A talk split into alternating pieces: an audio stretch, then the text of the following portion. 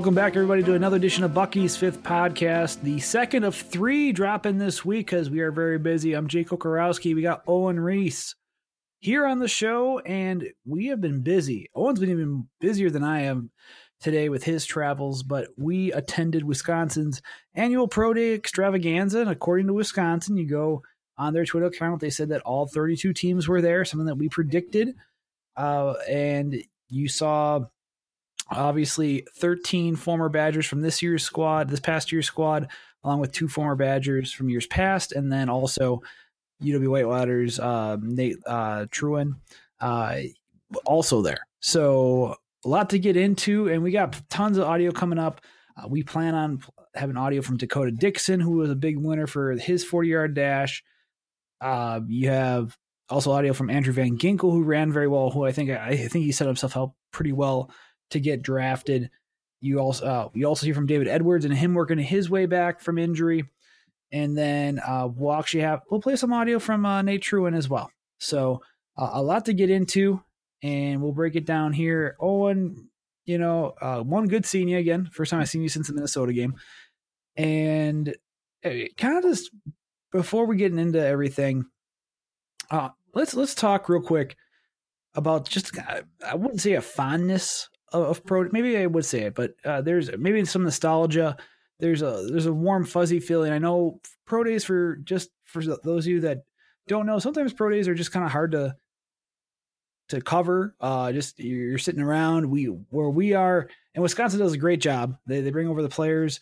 Uh, you'll hear a bunch of audio that we have up here, but you also have, you know, I would say you know, it, it's just kind of hard to cover because we were farther away. So, you know, I rented a huge zoom lens to take pictures, which you'll see up on our Instagram page and on Twitter, on social media. We'll have that all up. But uh, I know for you and me, this is kind of our. I, this is the sixth one I've done. The first one I did was in 2013, back when uh, Montee Ball and you know guys like Mike Taylor were all doing. Uh, though I think Marcus Cromartie was part of that group as well. That was my first pro day and I still remember like Montee Ball talking to Ted Thompson during that pro day, and all of us were kind of freaking out, saying, "Oh, he's going to go to the Packers." Well, he didn't. Uh, the Packers drafted Eddie Lacy, anyways. But to me, that's why I have a fondness where you also there's a to me there's a fuzzy feeling not just for it being the first event I cover, a Wisconsin event I covered, but it's also uh, you see these players working to live out their dreams, and that's what's big to me. Where these guys, you guys like Ryan Connelly, Andrew Van Ginkel, uh, Dakota Dixon and his story, TJ Edwards, others, uh, all the offensive linemen. It, it's just a very, it's fun to see the families there and to see just the kind of the build up and the energy and just to see how many NFL personnel really are there. And Owen, I'd love your thoughts about, you know, your experiences covering pro day and just what it means to you too. Yeah. Uh, I think for one thing, I guess I think that I don't think I'm going out on much of a limb here to say that you and I probably enjoy covering pro day more than most of the media does, uh, and that's, no fault to them. But I think it's just something that we um, enjoy a bit more. I know that, like for the reasons you mentioned, it's it's not the most user friendly thing. It's not the most uh, interactive or uh, or easy thing to cover. But uh, for sure, I, I, think it's it's something obviously um, evaluation in the draft and, in college football heading into the NFL is kind of my uh not specialty, but it's it's what I enjoy most. It's it's uh, kind of my main focus throughout the year. So this is kind of a culmination of that. I think there's also something to it where um, it, it seems a bit crazy to me that it, has been this long already, but this was my fourth pro day um, already with uh, with Bucky's fifth quarter, and while that four years probably seems like a lot in my mind, uh, it doesn't seem that long ago. I think one of the biggest things that you miss when you stop playing is the camaraderie uh, with your teammates and and uh, your brothers and and playing with that and the close bonds that you develop and, and seeing guys like Corey Clement and Dare Ogunbowale uh, and guys from the past. Rob Wheelwright was there today. uh, seeing them come back, I think that's awesome. Alec James, Connor Sheehy were there, and you kind of get that feeling back where you're there to support your buddies. Um, you know, like you mentioned, they're they're trying to achieve their dreams, and you've got guys who uh, who are friends uh, from the past, um, some farther than others, but that have you know achieved theirs or at least attempted to, had a cup of coffee with the team or, or whatever. Someone like Clement who has contributed um, in a big way to a Super Bowl win. So it's to me, there's a lot of nostalgia there um, from my playing days, and like I said, kind of the camaraderie and the brothership there. But um, or brotherhood, excuse me. But I think too the same thing is is is from a from an evaluation standpoint, from a player, um, you know, from a draft perspective, observing the players and seeing them perform and evaluating their athleticism and stuff.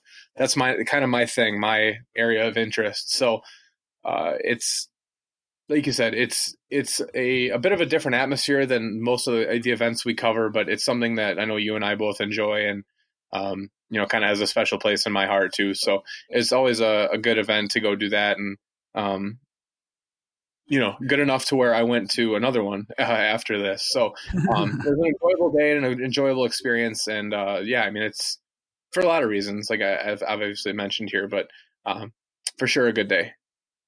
Just for everyone that knows this too, Wisconsin's released partial results. They, we are still waiting from UW the official times for players that participated in the 20 yard shuttle, the 60 yard shuttle, and the three cone drill. We are still waiting on that.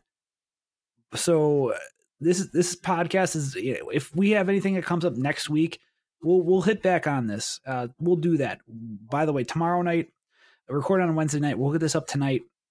Uh, but Thursday night we'll have a spring preview podcast up, and we'll uh, we won't have any updates on that one because that one's already scheduled, edited. We're good to go. But next week, if there are any updates that we see uh, in terms of shuttle runs and what uh, whatnot, we will let you know uh, our thoughts and if it changes any of our perspectives on that. But uh, you know, you look at how many NFL teams, and UW stated it on Twitter. They had all of them uh, at the McClain Center. There's a lot of a lot of teams there. It was a to me, it felt like it wasn't as uh, the number of personnel weren't there as much compared to maybe last year's. Uh, but they had all 32 teams from the NFL. We saw them. We saw a lot of obviously position work. The Giants, where the New York Giants were involved in two of the drills uh, for offensive linemen and then also for linebackers. Uh, before the interviews, the, the media availability started. Uh, but you, you know, I don't know. I think it's a testament, Owen, to just what Wisconsin's built up with their tradition of sending players to the NFL, but also just teams. Uh, they all know they have. You know, I don't think it was Oklahoma had their uh, pro day as well. I'm sure, and I'm I know that you can obviously divide up scouting departments, but uh, it's a testament to Wisconsin's program to see all these teams out there scouting who you know potential players that could play for them at the next level. Uh, absolutely, and and I believe Clemson had theirs today as well. Um, so between they and Oklahoma and, and Wisconsin, that's three fairly high profile um, schools. And you're right, the teams obviously do split up their scouting assignments and stuff. But one thing I know that the NFL teams value about Wisconsin guys is they know what they're going to get. Uh, for the most part, obviously, we're all humans and we all do different things, but uh, for the most part, NFL teams know what they're going to get from from Wisconsin players, and that's something that they uh, that consistency kind of brings them back. Obviously, we saw Reggie McKenzie was there today, um, kind of the second in charge with the Miami Dolphins uh, after he was uh, kind of ousted of out of Oakland last year. Um, you know, Pittsburgh had three to four uh, coaches and scouts there as well. Um, so certainly, uh, I know while probably Badger fans begin to take it for granted and, and we're a bit used to it, um, I think NFL teams certainly value um, a lot of the the core traits that the Wisconsin program stands for, uh, and I think that's that's part of you know first of all they know there's talent there. Uh, that's that's the easy part, but um, I think that's part of what what brings them back year after year is they know uh, you know they know what they're going to get and they know what's going on and um, you know they know what what they're seeing is the real deal And before we kind of get into more analysis, you know what? Let's talk to uh, let's play audio from one former Badger who officially with his official you know time in the 40 yard dash in Indianapolis was 4.81. He improved that on Wednesday. And that was to, uh, according to UW, 4.62. He told us, you'll hear us, he thought maybe 4.55, 4.6, according to whoever stopwatches. But uh, Dixon improved that, and that was a big winner there. We'll get into winners and we'll play more audio. But for now, check out Dakota Dixon talking to reporters after Pro Day here on Bucky's fifth podcast. What'd you uh, run in the 40? Uh, some had me at a 460, 458, 455. I don't know what's official, so everyone kind of has their own time. Are you it's a lot better than the combine, right? Yeah. How, how, that's more what I was doing training, so I feel I mean, that's who I am. That's really what it is. So. How big is that for you to, to do that, to run a sub 46? It's big. You know, anytime you come in here and you execute, you know, what you've been training to do, that's also, you know, that's obviously a win. That's a plus for me. You know, I think the biggest thing today was I came out here and I had fun. And, you know, that's a win for me. That's a successful day. I'm having fun. I'm doing what I love. I can't complain. I really can't. So I'm just thankful to be here, able to show off what I can do. So you look back on the last however many years you've been here, and you've overcome a lot of adversity off the field. Um, what does it feel like right now to kind of be in this position at this moment? Uh, it's a blessing. You know, I, I look back on my whole life, really, um, and I just thank God to be you know, at this position. You know, I, I, truly do. I thank God. I thank all the people that's been there along the way helped me get here. You know, I didn't get here by myself at all. So I'm just very thankful to be here. You know, like, like I said, I'm just having fun. You know, that's the biggest thing. I think you got to live in your own skin. You got to know who you are and have fun. And I think I did that. So I feel I'm just blessed, incredibly grateful. This was a dream achieved. What would that be like to play pro football? What dream or goal would that be for you? Oh, that, that's that's a huge goal. You know, since something I've planned since I to do since I was young. You know, I knew you know where I come from. I knew exactly what I wanted to do. You know, growing up. So it was, um, and now that it's right here in front of me, is you know, it's obviously it's a blessing. You know, you can't take it for granted. Um, gotta take the wins with the losses and just have fun with it. What's been the message you've told teams about what you do well and what selling points? To um, I think the biggest thing is I'm a general. You know, I'm very confident in knowing the knowing the scheme, um, not only knowing my responsibility and executing my responsibility, but also aligning everyone else up around me. I think that's just as important. You know, you can't play ball if you don't know what you're doing. So um, that's usually the first step to winning the championship. Um, so I, I, feel like I do that well. I'm confident in, in you know taking uh, accountability and ownership of whatever the teams ask me to do. You know, if that's on special teams, that's special team defense, whatever it is. Um, I feel like I take control and lead that. So I feel good about that. Dakota, when were you able to be healthy after the bowl game? And obviously not playing in the bowl game, but when were you healthy and able to start 100%?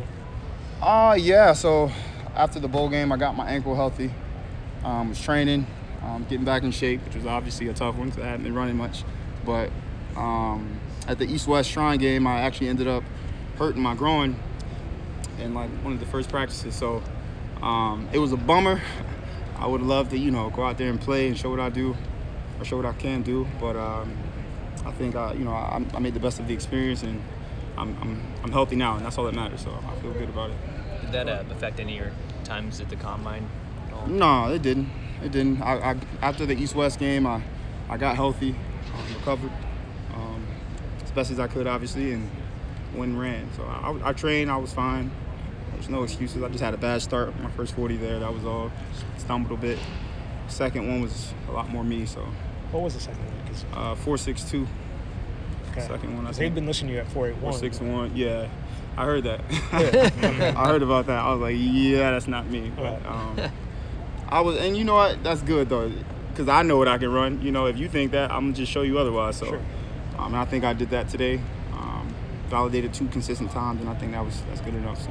Coda, have teams just looked at you as safety, or is there any potential like cornerback as well that teams to talk to you about? Um, not sure about corner maybe some nickel possibly. Um, but mostly I've been just talking about being a safety. So. Do you just from talking to teams, do you get a sense at all at where you might go or your chances of no. being selected or anything like no. that? No, not at all. You have no idea where you're gonna go. Um, I leave that in God's hands. I pray, and I take I take care of what I can take care of, and that's just training and proper nutrition and all of that. So um, I don't know where I'm going to go at all, honestly. I have no idea. I don't know if that's a draft pick, a free agent, a sign, whatever it is. I'm thankful to get an opportunity. So. Any visits set up? Um, as of right now, no. I still have to talk to my agents and see what's you know what's everything's looking like after today. So. Out now Dixon was one, in my opinion, one of the winners of the day in that 40 yard dash where he improved, or of the day, I should say, in general. Uh, because of that 40 yard dash, the 4.62. Oh, and also looking at that, Andrew Van Ginkel, uh, 4.56 out of everyone that ran, that was the fastest. And if I'm not mistaken, he he weighed in at the combine right around 240ish, if I'm not mistaken, too. So I think that's a pretty good time for him to run. Uh, and depending on where they want to use him, uh, that yeah, I, I think those two really help themselves, at least in that category on Wednesday. Uh, yeah, you're right. Um, Dakota Dixon, obviously, uh, NFL teams, I don't think are necessarily expecting him to be this super high profile athlete. Um, but the 4.81 that he ran at the combine was um, it, it's borderline undraftable um, for almost any position in the back seven, but especially at, at safety. So the 4.62 today certainly helps. I know a lot of players in the past have cited that they're more comfortable for the Badger Pro Day. They're sleeping in their beds that they're used to. They're in Madison. They're not um, in Indianapolis. And and the thing is, I know we kind of talked about this a bit with Ryan Connelly, but by the time they test, that's like their fourth or fifth day in Indianapolis.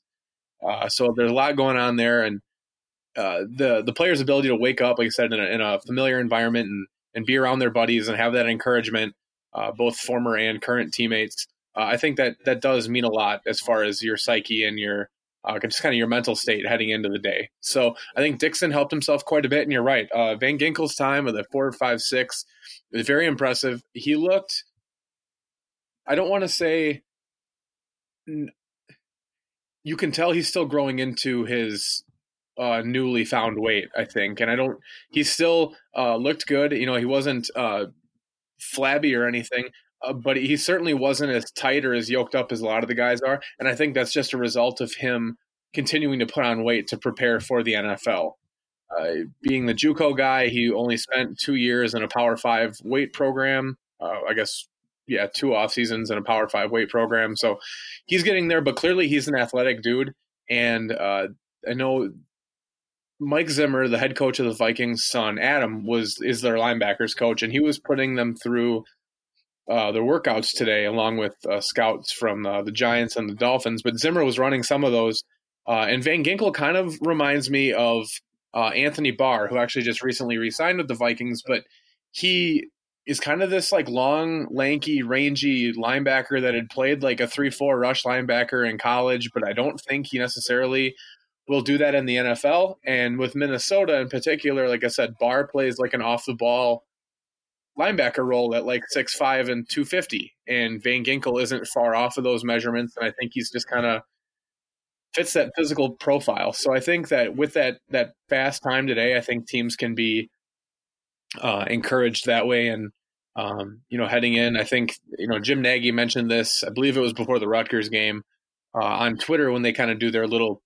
potential Senior Bowl candidate profile things or whatever. That NFL teams had interest in him off the ball um, you know, whether it's like a four three Sam or or even um, maybe if teams wanted to kick him inside in a three four. So I think that that speed uh, helps him. Uh, his coverage ability, his experience dropping in the, the Badgers three four, I think helps him too. So uh, I expect him to interview well. He's it's almost a bit uh, not off putting, but it very much catches you uh, by surprise when you have this very large person walk up next to you and he almost barely speaks over a whisper. Uh, Van Ginkel does. So, um, you know, it, it's a bit surprising that way. But I think NFL teams, he's going to interview well. Uh, he's a he's an articulate kid. He speaks well. Um, so I, I, think that he was probably the other winner. I think he and Dakota Dixon are probably the two big winners today. And before we're gonna have some quick audio with Andrew Van Ginkel in just a, a few minutes, uh, just as comparisons, and we're going to a kind of a comparison segment real quick, just looking at what Wisconsin did. For example, uh, Andrew Van Ginkel, you know, he tested with the linebackers in Indianapolis.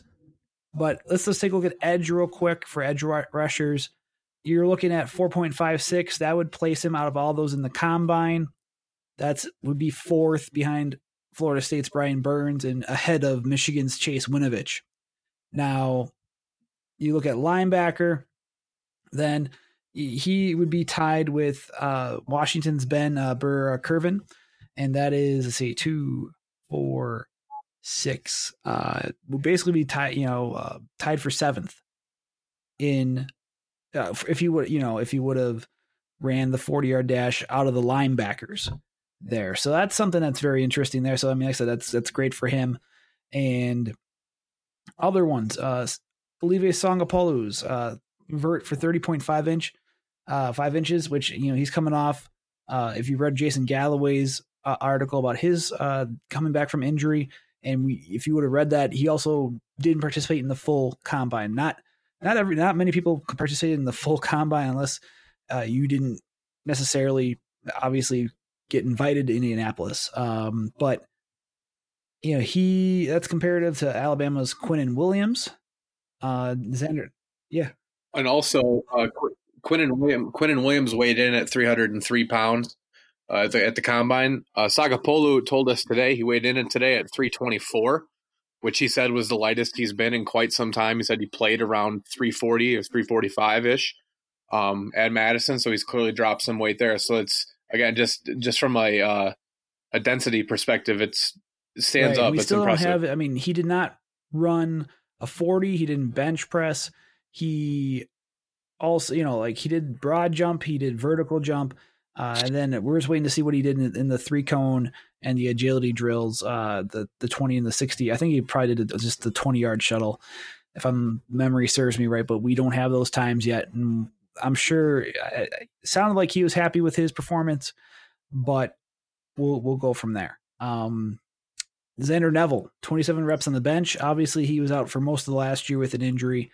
Uh, you know, I think it was, it was a knee, if I'm not mistaken, reportedly. Uh, but you know, 27 reps for bench, most by a tight end. Uh, if he would have been in the combine, and obviously he's more of an inline tight end. He's not uh, an H back type player, but still impressive. Uh, and Taiwan Deal, for that matter, another. Uh, he did not participate in drills outside of the bench press, and we're awaiting word and following up on that. Uh, but Deal's bench was tied for fifth. He had 24 reps. Uh, that would have been tied for fifth in the combine if he would have been invited among other running backs. So, but you know, going real quick, Owen to TJ Edwards, and he ran a four seven seven forty. Uh, not necessarily, um, you know, was it uh, Ryan Connelly ran a four uh, four point six seven. Uh, he said that he thought he could run a little higher in the higher four sevens. Uh, talking to reporters after the pro day, but overall, what you saw with his numbers, because he didn't, you know, all he did was bench press in Indianapolis. Your thoughts on on his performance today? I thought he he performed pretty well, to be honest. Uh, it was very apparent that he's 230 pounds. He looks quite a bit trimmer than he did. Uh, and, and, to be honest with you, I don't think he had much bad weight on during the season, but I'd venture to say that TJ probably played closer to 245 during the year. And at 230, he looks pretty trim. Uh, he's he's definitely noticeably leaner than he was. I think the 477 he ran is pretty good for him. Uh, I as I've, I've brought this up before, and, and again, I, I've made uh, jokes in jest on Twitter about him running in the four nines or, or four eights. I think four seven seven is respectable for him.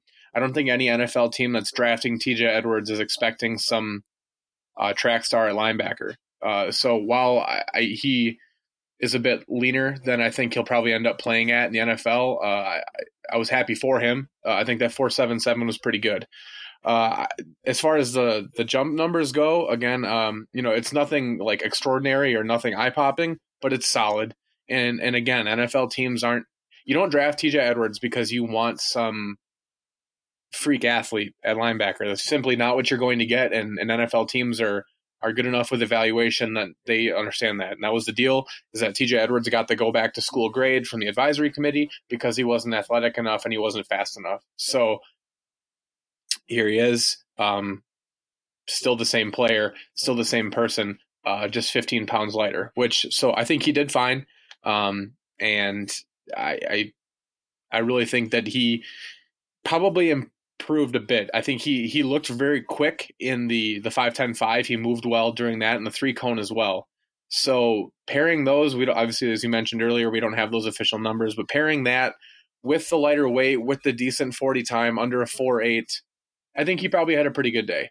TJ Edwards is very smart, and I think he's going to interview with NFL teams very well. So it's going to come down to the physical stuff. But I think, like you said, you have it in our notes here. It wasn't necessarily great, but, and I think that's probably what it was. It wasn't eye popping. It wasn't phenomenal, but he did just fine. I think he um, did what he needed to do. Uh, and, and, I think moving forward, I think probably quelled some of those concerns uh, that NFL teams and and myself truthfully have had with with TJ Edwards.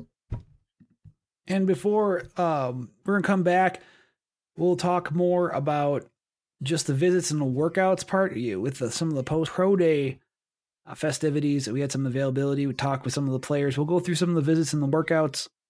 But first, let's talk. Well, let's play that audio from our discussion with Andrew Van Ginkel, linebacker for Wisconsin. Talks about his 40 time, his preparation, where teams are looking at, at him uh, at the next level. So let's do that. We'll take a quick break after that, and we'll return uh, in just a few minutes here on Bucky's fifth podcast. Uh,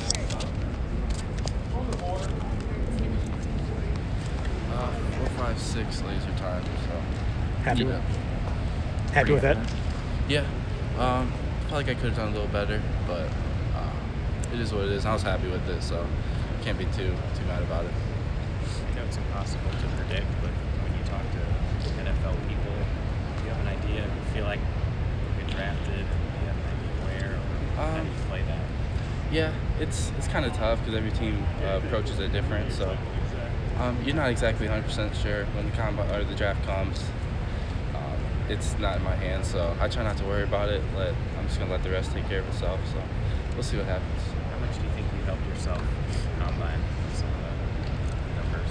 Yeah, I believe it helped me. Um, I feel like I went in there and did my best and showed my ability that I can move and uh, get in and out of cuts quickly and things of that nature. And uh, today with my speed, I felt like uh, I showed that I had the speed to be able to run the tight ends and uh, cover back. So I was pretty pleased with how I did. Clearly, you at the combine, but what is it like today to see kind of all eyes on you? And I think I counted unofficially like 24 teams or whatever. But what was it like to do things today? Uh, it felt good. It was good to be out there and just showcase my skills and uh, what I bring to the table. So, and especially seeing, being around my teammates that have been with me this past couple of years has uh, meant a lot to me, and um, I really appreciate it. You, you almost kind of feel like it only takes one team to like you. I mean, that's all that matters, right? Yeah, 100%. You just need one team to fall in love with you. Uh, that's what I've been telling myself this whole time. You know, just uh, just get one team that really likes you, and um, when it comes to game day, they're like, we got to get this guy. Do you have any visits planned at all after this? Um, no, I have. I believe I have one with the Vikings, but that's about it. And that's here or up there? Uh, up there. At what point last season did you feel like you were back to 100 percent? Because I know you dealt with you know, like yeah. the ankle deal. yeah. kind of goes away. Yeah, it lingered all year. I really didn't feel 100 percent until probably the bowl game. Actually, 100 100 percent. Because um, I retweaked it a little bit in the Penn State game, and that was like third to last game, I believe. So I didn't really feel 100% confident on it, but as the season went along, I started to trust it more, and uh, yeah, it just went from there. Is that a discussion that you have with NFL people that either if they watch the film, they don't know you weren't 100%, or how, how do you, obviously they look at the film? Yeah, yeah, a lot of them knew that I had a high ankle sprain, so um, I get that question a lot. When were you healthy? Uh, when did you start feeling like yourself? And you know, just gotta say the right answer and be honest with you. Thank you. Where are the, where are the teams kind of looking at you playing in terms of the linebacker on the edge or? Yeah, I got a little bit of both. Uh, I got also linebacker in a 3-4 defense, and then playing a Sam, which is a stack linebacker in a 4-3. So based on team, it varies, and um, but for the most part, a lot of them have been pretty similar. Welcome back to Bucky's fifth podcast, our Pro Day wrap up edition. Jake Kocorowski, we got Owen Riese here. Thanks for tuning in to Bucky's fifth podcast. Thanks for you know reading Bucky's fifth quarter. This week we'll have we're going to start some spring football previews. We'll also dive into obviously March Madness is coming for coming forth. Uh, NCAA tournament, Big Ten tournament for basketball. We'll have a preview up uh, tomorrow, probably at some point once we figure out who wins between Maryland and Nebraska, uh, who will face number four seed Wisconsin on Friday afternoon. But back to football, back to pro day. Uh, just uh, we had a chance to talk to some of the players after pro day and just talking about some visits and workouts now you know and and owen maybe it's a good way to maybe to talk first kind of break it down a little bit easier with people uh, teams can come in and work out players like kind of a private set of workouts. Uh, so you know for example uh, a michael Deiter, uh, if we're going to go offensive line said he had a bunch of workouts uh, planned for madison uh, but there is one visit that he was having to plan where it would go out, he's going to go out to new york to, to meet with the giants who their offensive line coach Hal Hunter was there and was working with Michael Deiter, Bo Benzschawel, Dave Edwards, Micah Kapoi, and and Nate Trewyn, uh, the Whitewater product. Uh, so, uh, but there's a difference between the two because the one's a private workout, but then there's a visit. There's also two types of visits, really. Uh, do you want to explain a little bit before we kind of dive in real quick and kind of just give a, a quick breakdown? Sure. So the like, I guess the difference is each team has 32 or excuse me, each team has 30 official visits between now and the draft, and you can bring those in. Certain teams use them differently. I know when Ted Thompson was the general manager of the Packers, he would often use those visits to bring in potential undrafted free agents, uh, just for a, a, little extra look. Obviously, a lot of teams that pick up near the top of the draft, whether they're looking at quarterback or whatever else, will bring will bring guys in, uh, and that's that's kind of the difference. So, like a lot of the players that we spoke with today are stating, yeah, well, I'm just in Madison until the draft or until for the next two months we're in Madison. So what they'll do is they'll continue to train and they will uh, all be in Madison, but then so, some days certain teams will come work them out. Uh, so like for this instance, Michael Deiter um, said he has multiple workouts scheduled in Madison. So for instance, hypothetically, the Green Bay Packers could come down to Madison and they could bring their offensive line coach or whoever, and they could work out Michael Deiter. They could have him go through a series of drills, a series of tests, um, and they can kind of evaluate him informally that way. Uh, like like we mentioned with the New York Giants, they have their 30 visits. So Michael Deiter would count, uh, it would be one of their 30 official visits scheduled where Deiter will actually go out to the Giants facility um, and and visit there and, and kind of meet with their personnel out there. So that's just kind of the difference. There's just the different levels of um, you know formality uh, a bit as far as um, how official the workouts is, are or how thorough the meetings truly are. Um, kind of a lot of the times uh, you can go on an official visit and not get worked out uh, or vice versa, but um, just kind of different levels of um, of informality, I guess, for for lack of a better term, is just uh, the way to differentiate those. And uh, I guess if however you want to read into it, if you're one of the 30 official visits of a team at a certain point, um, I think that probably speaks to some level of interest in you or uh, some level of interest in uh, stirring things up, uh, making other teams think something. But regardless, um, that's the difference is that each team has the 30 visits. Um, but that doesn't limit them to only like working out or, or meeting with 30 different players. Those are just and, and the kind of official back, ones. Deiter mentioned he had a visit lined up uh, with the Giants.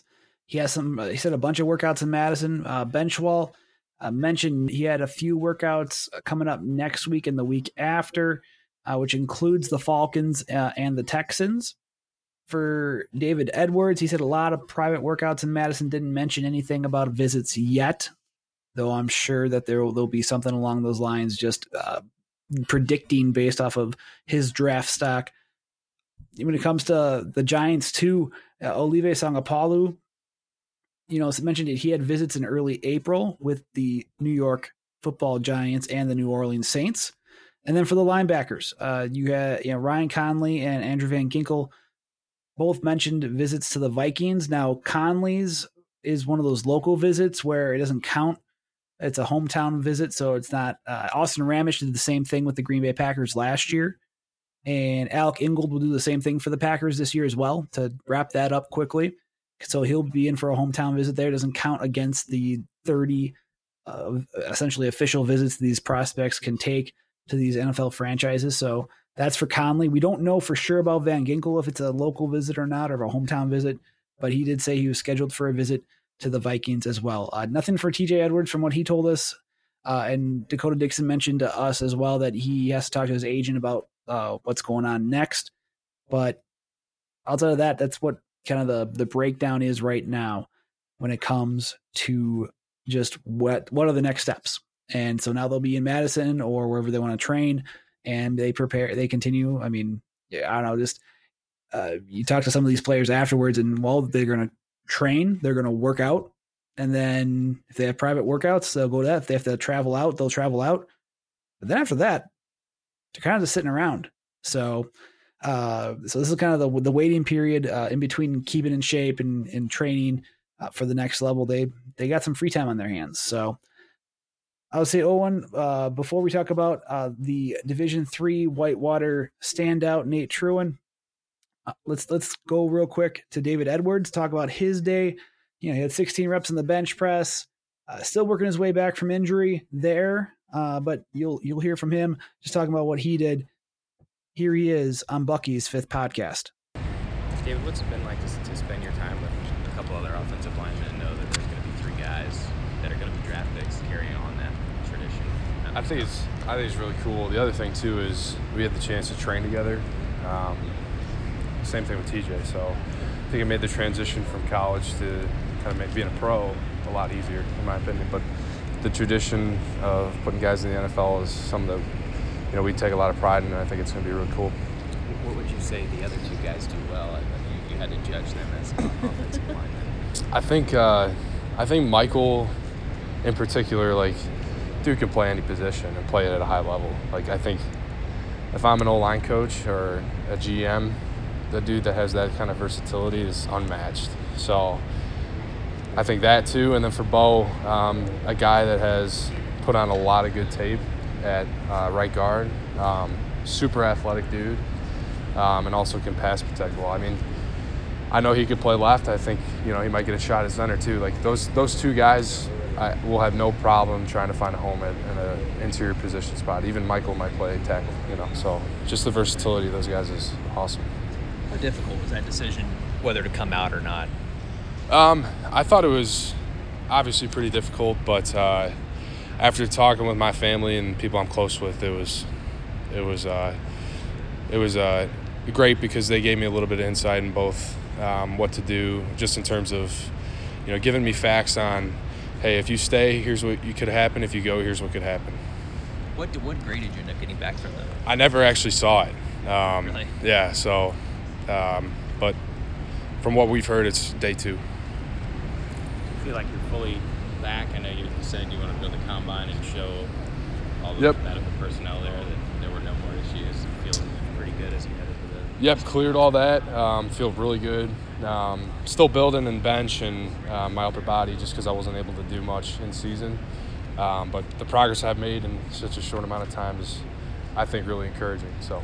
Did you feel like that bench number wasn't you know, your maximum amount you could do? No, no. It. I mean, from where I started in January, being in single digits to now, you know, being 16, it's. I mean, I'm going to continue to grow, so I'm not worried about it at all. Given all that and where you are now, I mean, does this all feel real? Um, it's cool because like I remember being a freshman and sophomore, like coming to pro day and watching all the guys um, work out. Like to be a part of it and kind of show guys like, hey, I, I was in your shoes at one point. Like I think it's really cool. But like I said earlier, like being with with TJ, Bo, and Deiter and training with them and um, coming here and, and working out, like it's really cool. So it's a dream come true. What did the Giants O-line coach put you guys through, or what was it that they wanted to see in the on-field stuff? I think they wanted just to see how we moved, um, being able to bend, a couple flexibility tests, um, but run versus bags, being able to anchor, show the pass set, show your feet, just just how you move and, and their drills and how they can evaluate you in person.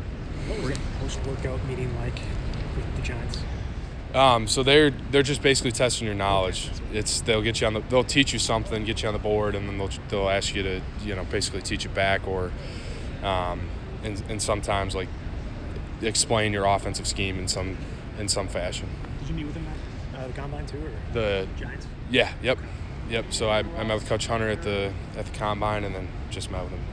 now. Bo and Michael said all of you guys are flying out there with Kapoi as well, or some or meeting with the Giants, or are they coming here or something? like? Yeah, they, they come here. Okay. Yep.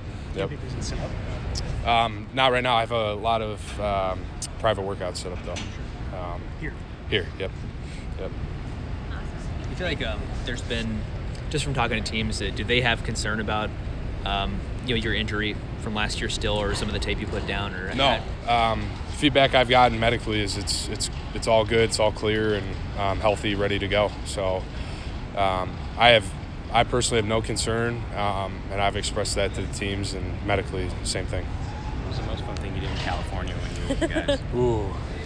Ooh. Um,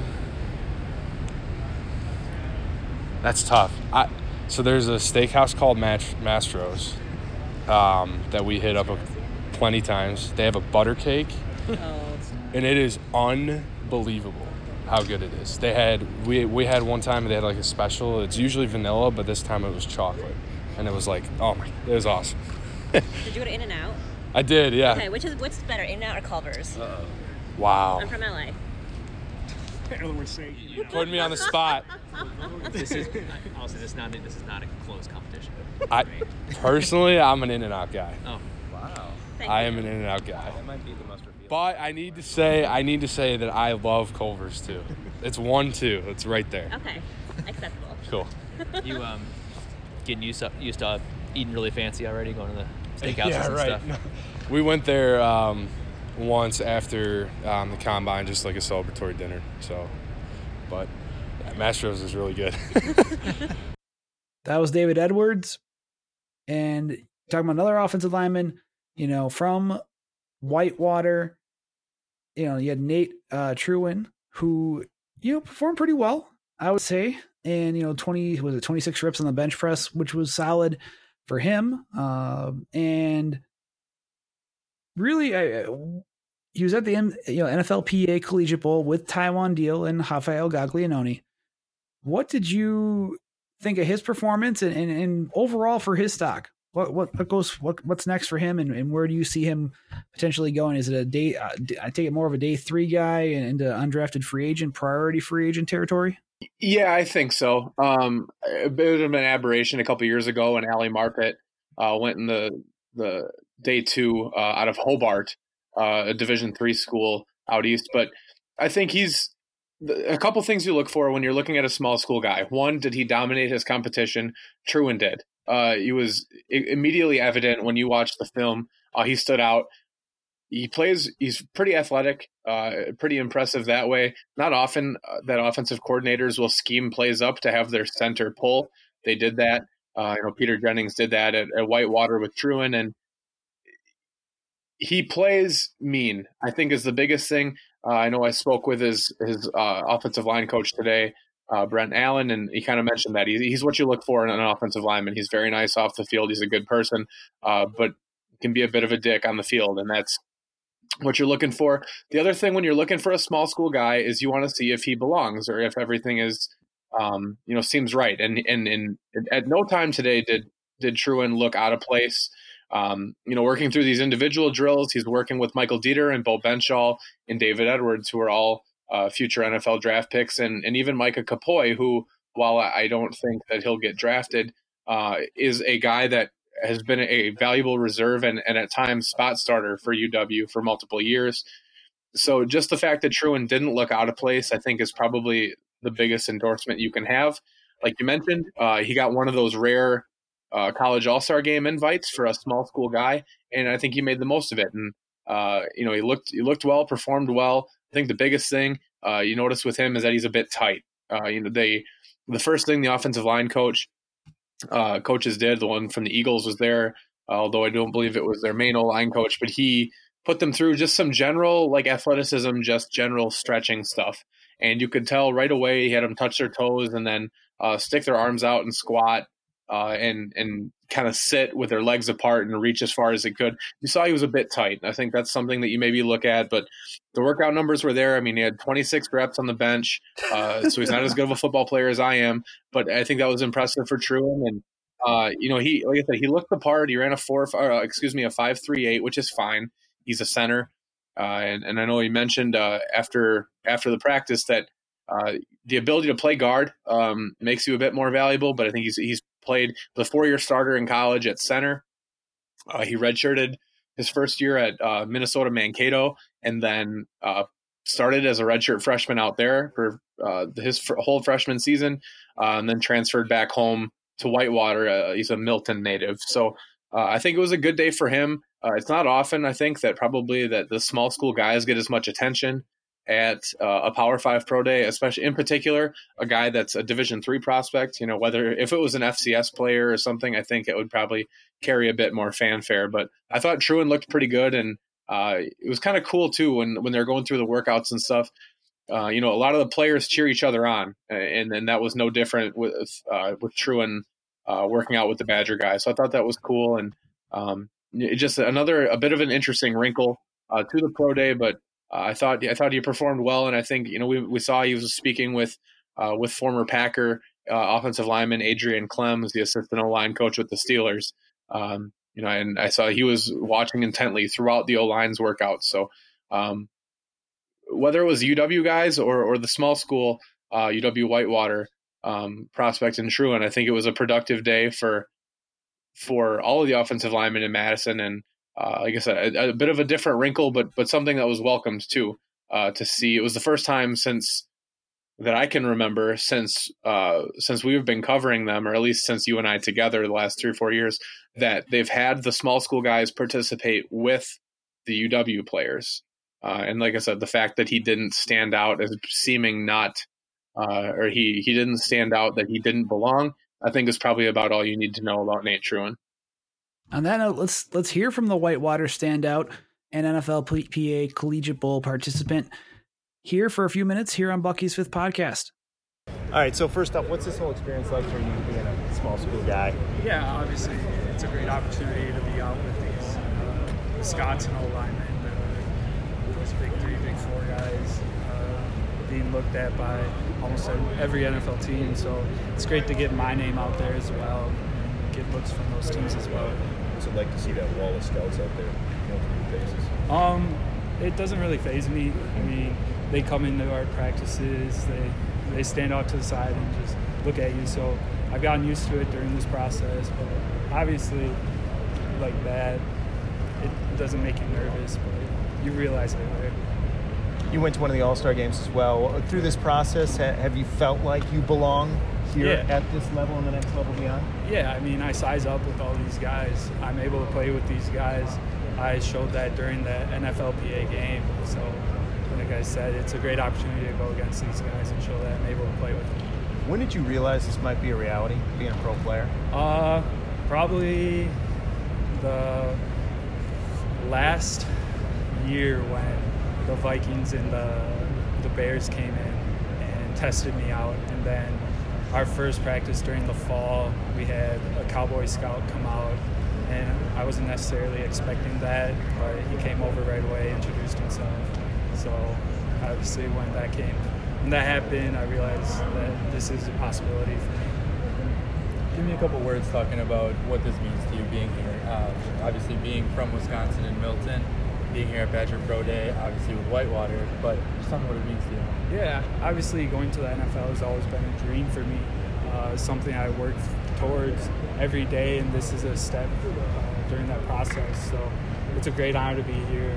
I'm lucky for the UW football system to allow me to be here. To be here. So obviously, I'm very grateful. What was it like going against some of those guys uh, in the individual drills?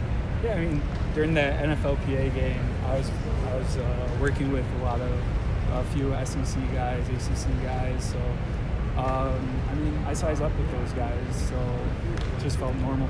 Is that validated for you after your uh, college career to be able to come to this kind of thing and feel at home? I mean, I was new. I could play with these guys. Uh, obviously, watching TV, you look at these guys and you're like, holy crap, they're huge. But and so I got in here and I'm I'm sizing up with these guys. Yeah, I'm just happy to be here. Have, is your agent or anybody giving you a realistic, like, hey, expect this? I mean, are, do, you, do you um, expect to get drafted? Or is it just get an invite? What kind of is the goal, I guess? Yeah, there's there's projections out there, but obviously I'm going to take it one day at a time. And once that April, end of April comes, we'll see where I'm at, and we'll go from there. What's the hardest part of this process for you? Thanks, Nate. Probably just the waiting game. I mean, it's been since I started working out in December. Now we're at March, just working on pro day stuff, and now it's just a waiting game till the end of April. What have you been working on? I mean, besides getting your drills kind of faster, as far as what you want to show NFL teams at this point? A lot of footwork. Um, I think a big attribute of mine is my athleticism. So being able to show that off, and then with my strength, being able to show that off. So that's just really what I've been working towards. The team's just working you at center, or they're working you at guard as well. Um, it's a mixture of both. Obviously, you're more valuable if you are a center guard combo. So I've been working a lot at guard as well. Uh, obviously, in college, I really only played center with the exception of three games at left tackle. So I really haven't been able to show that I can play at left guard. So that's why I've been working at and showing that I can do that here. We are starting to wrap up the show. Uh, thank you guys for listening. We, I know we're busy. Hopefully, we're not completely flooding your podcast. Actually, we hope we are. We hope you guys are listening, and we'll tell you where to find us more at the end of the show. But kind of closing thoughts on today, and I guess, I guess with observations and findings, um, I guess there's just some interesting. I guess really, what I want to get into anything that stood out to you, Owen, when it came to, I guess, in your opinion, just the uh, what went down? Any, any observation? I mean, did it? Maybe the biggest question here, and maybe we'll cut make it this, this short and sweet. I mean, you know, we saw Giants, the Giants personnel working both with the you know offensive linemen and linebackers.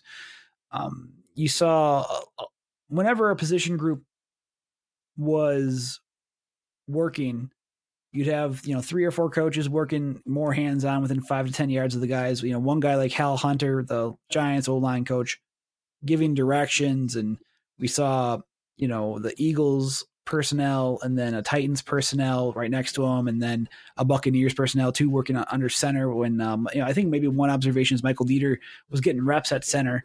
Uh, they were working him there, along with some guard work. But uh, you also saw like the periphery you saw all the other personnel looking on. And then when the linebackers came, you'd have the same thing. You have a, it was actually the Giants guy, and then you saw, you mentioned it, uh, Mike Zimmer's son from the Vikings working them out, and then uh, the the Dolphins. I don't know if I saw the. I think the Steelers personnel, one of the Steelers personnel, was working them out too. Uh, the linebackers and, and, others, but then you saw everybody else just stand back and, and from the periphery take it in and, and take notes. Um, anything else stand out for you from you from the day? Just watching and observing. Yeah, I think uh, in particular, the you can tell the teams that have prioritized uh, sending guys here. Obviously, all 32 teams were were present, but uh, at least three to four Giants personnel that I saw, and again, at least three to four Steelers as well. So I think there's certain stuff where you can read between the lines. It's not some guarantee that the Giants or Steelers are going to draft Michael Deiter or, or, any other of the Badger guys, but uh, I think it's certainly um, pretty noticeable. Uh, I think the Dolphins had three or four as well, like I said, including Reggie McKenzie. So you can tell what teams are at least prioritizing uh, having personnel attend. Uh, and I, I think this was kind of just it was the year of the lion. You know, there weren't the Badgers didn't have any receivers participating, and with Taiwan Deal not doing on field stuff, they really didn't have any running backs um, of note, I guess. Uh, Chris James performed, uh, reserve running back, um, who had, a, I, I would say, a, probably a bigger role as a junior um, than as a senior, and uh, former UW graduate uh, Serge Trezy, or at least former UW football player Serge Trezy, um, and Rachid Ibrahim, both uh, who exhausted their collegiate eligibility after 2017, were working out there with Ingold. So um, uh, probably uh, this was a big guys uh, a big guys workout. It was all linebackers and offensive linemen uh, for the most part, and and that was probably something that stood out. And so a team like the Giants, who um, with Dave Gettleman as their GM, is is always emphasized and and prioritized the, the front seven on off or on defense and the offensive line on offense, and and being strong in those trenches. I think that trying to to read the tea leaves a bit, um, you can get some stuff there, but uh, like I said, just being able to re- uh, recognize which teams um, have allocated more personnel than others, I think can can mean a lot as well. My last question for you before we get to Olive Sagapolu's audio, which you, I think people will enjoy. Was a great conversation with him. Anything change in terms of your the player standings after today, or is it to me numbers can mean to me I feel like numbers can can break you more than they can than they can make you right now. And with Wisconsin and just I think you know what you get with a lot of these players. I mean, I think Dakota Dixon standing helped with that. I think Andrew Van Ginkels maybe helped. But did anything else change in your opinion for player standings? See, to me, this is it's a bit of an odd thing because they shouldn't. Uh, you know, you use the pro day um, and you use the combine. They should be for like a cross checking at exercise because by the time you see any, by the time that these teams uh, get to this point, they have a, they have multiple reports um, you know, likely on each player, and they've got at, at the very, very least a more than general picture of their athleticism or their abilities. So when you've got, they said, if you see, and we'll use this as an example, Dakota Dixon, right? You have your your scouting report on Dakota Dixon prior to the combine. So when he goes and runs a 481 at the combine, either that's what you saw on tape or you saw something different. So if you saw that on tape, that should confirm to you, well, yeah, that's about what we thought he would be. And if you didn't think that, if you thought he would run significantly quicker, then you say, well, maybe we need to go back to the tape. Maybe we got to to review this a bit more. So then you get to pro day. And then if you think that Dakota Dixon ran a 481, or if you thought he was slower and then he had that slow time at the combine, if you're a team, you're like, well, maybe we have to look a little more but maybe it's just because it's maybe it's some home cooking with the with the times. And if you thought that Dakota Dixon was fast, then you say, well, see, the combine it wasn't him. You know, he was it was the fourth day that they were there and they're tired and and you know now he's in his environment and and this was the time we thought. So you like I said, this shouldn't dictate your opinion on a player how fast or slow they run at the combine or at their pro day, uh, just more so for confirmation, like I said. And if there was um, some type of discrepancy from one to the other, well, then you got to go back and you got to double check.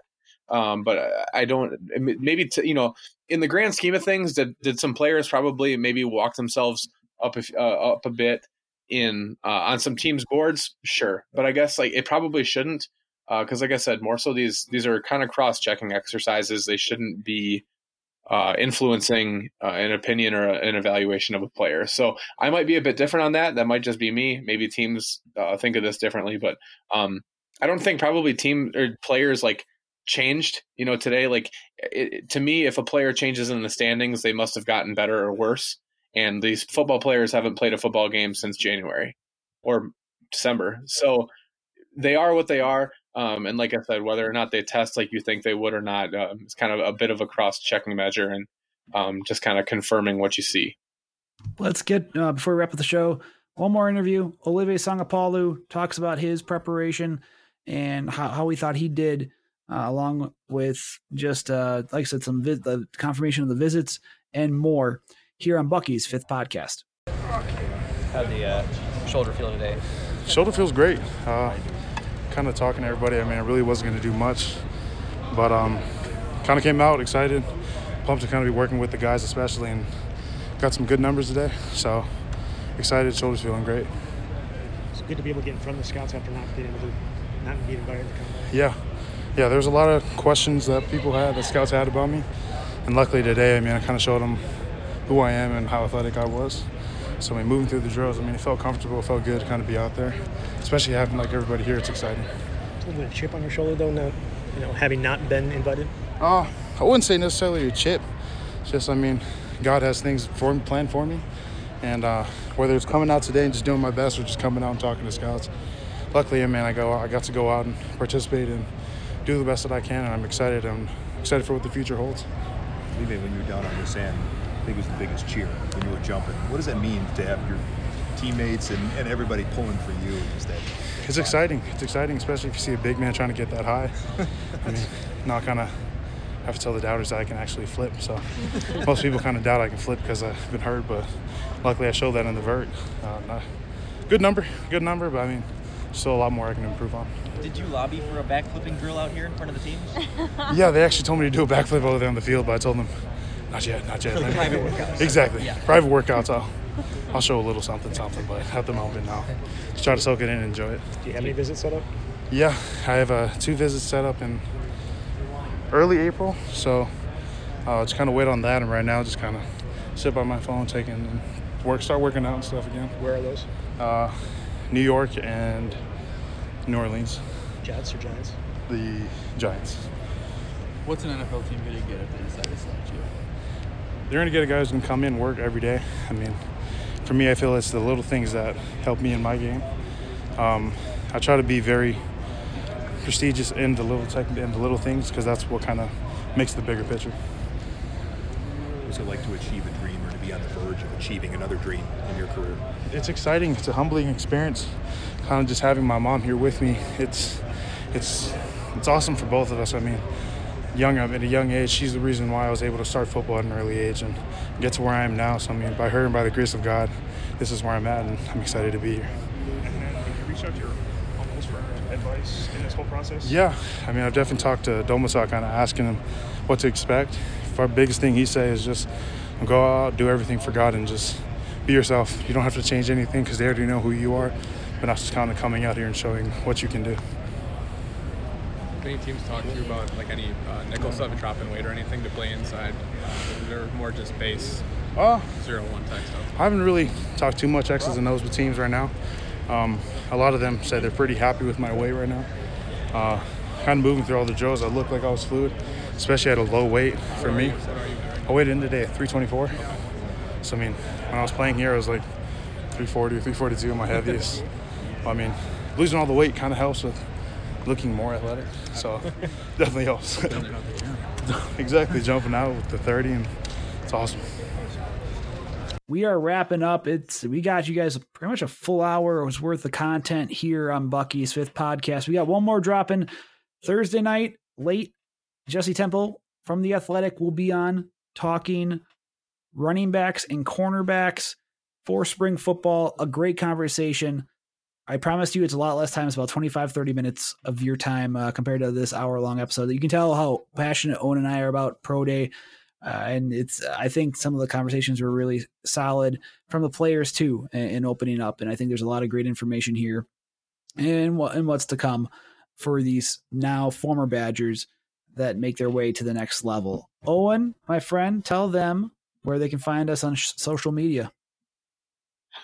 Absolutely. You can find us on Facebook, uh, Twitter, and Instagram. You can see all the, the beautiful pictures that Jake uh, took today at the Pro Day. You can see those on our social media accounts. Uh, and, and you can find the podcast where, again, we're very happy to be a part of the SB Nation's Team Brands uh, network. And uh, you can find us anywhere uh, that you can find podcasts, whether it's on you know Apple Podcasts or Google Podcasts, Stitcher, SoundCloud, or, or anywhere else. Um, you know, we're we're like I said, we're trying to bring you as as comprehensive and and uh, as quality Badger coverage as we can, and um, you know anywhere you can find us, uh, the better. So any of those locations as well, uh, and like I said, make sure to check out our social media accounts as well. Uh, you know, Jake and, and a couple other photographers we have do some great work uh, catching those action shots. And then also, what type of reviews do we need for the podcasts? Rob Van Dam, five star frog splash reviews. Exactly. Uh, and thank you guys for listening. Like I said, we appreciate the incoming reviews. We're only going to make this podcast stronger. And then tune in, obviously, Thursday night again, our third episode of the week. And then hopefully we'll take a little bit of a break until maybe Monday uh, or or sometime early next week to talk some March Madness, talk seeding. We'll talk more basketball coming up as well. So, uh, of course, find Owen on Twitter at, at Riese Draft, R I E S E Draft, me at JCoco B5Q. Follow the B5Q Twitter handle, obviously. going forward, especially with basketball coming up. And make sure you guys listen to the podcast earlier this week on Sunday from Brian Butch. That was a fun conversation with the former big, big man from Wisconsin who now has his own radio show up in the Fox Valley. So check that out. For Owen Riese, for all the for yeah, all of us this week, man. It's been great. This is Jake Kocorowski. We'll catch you guys next time on Bucky's fifth podcast.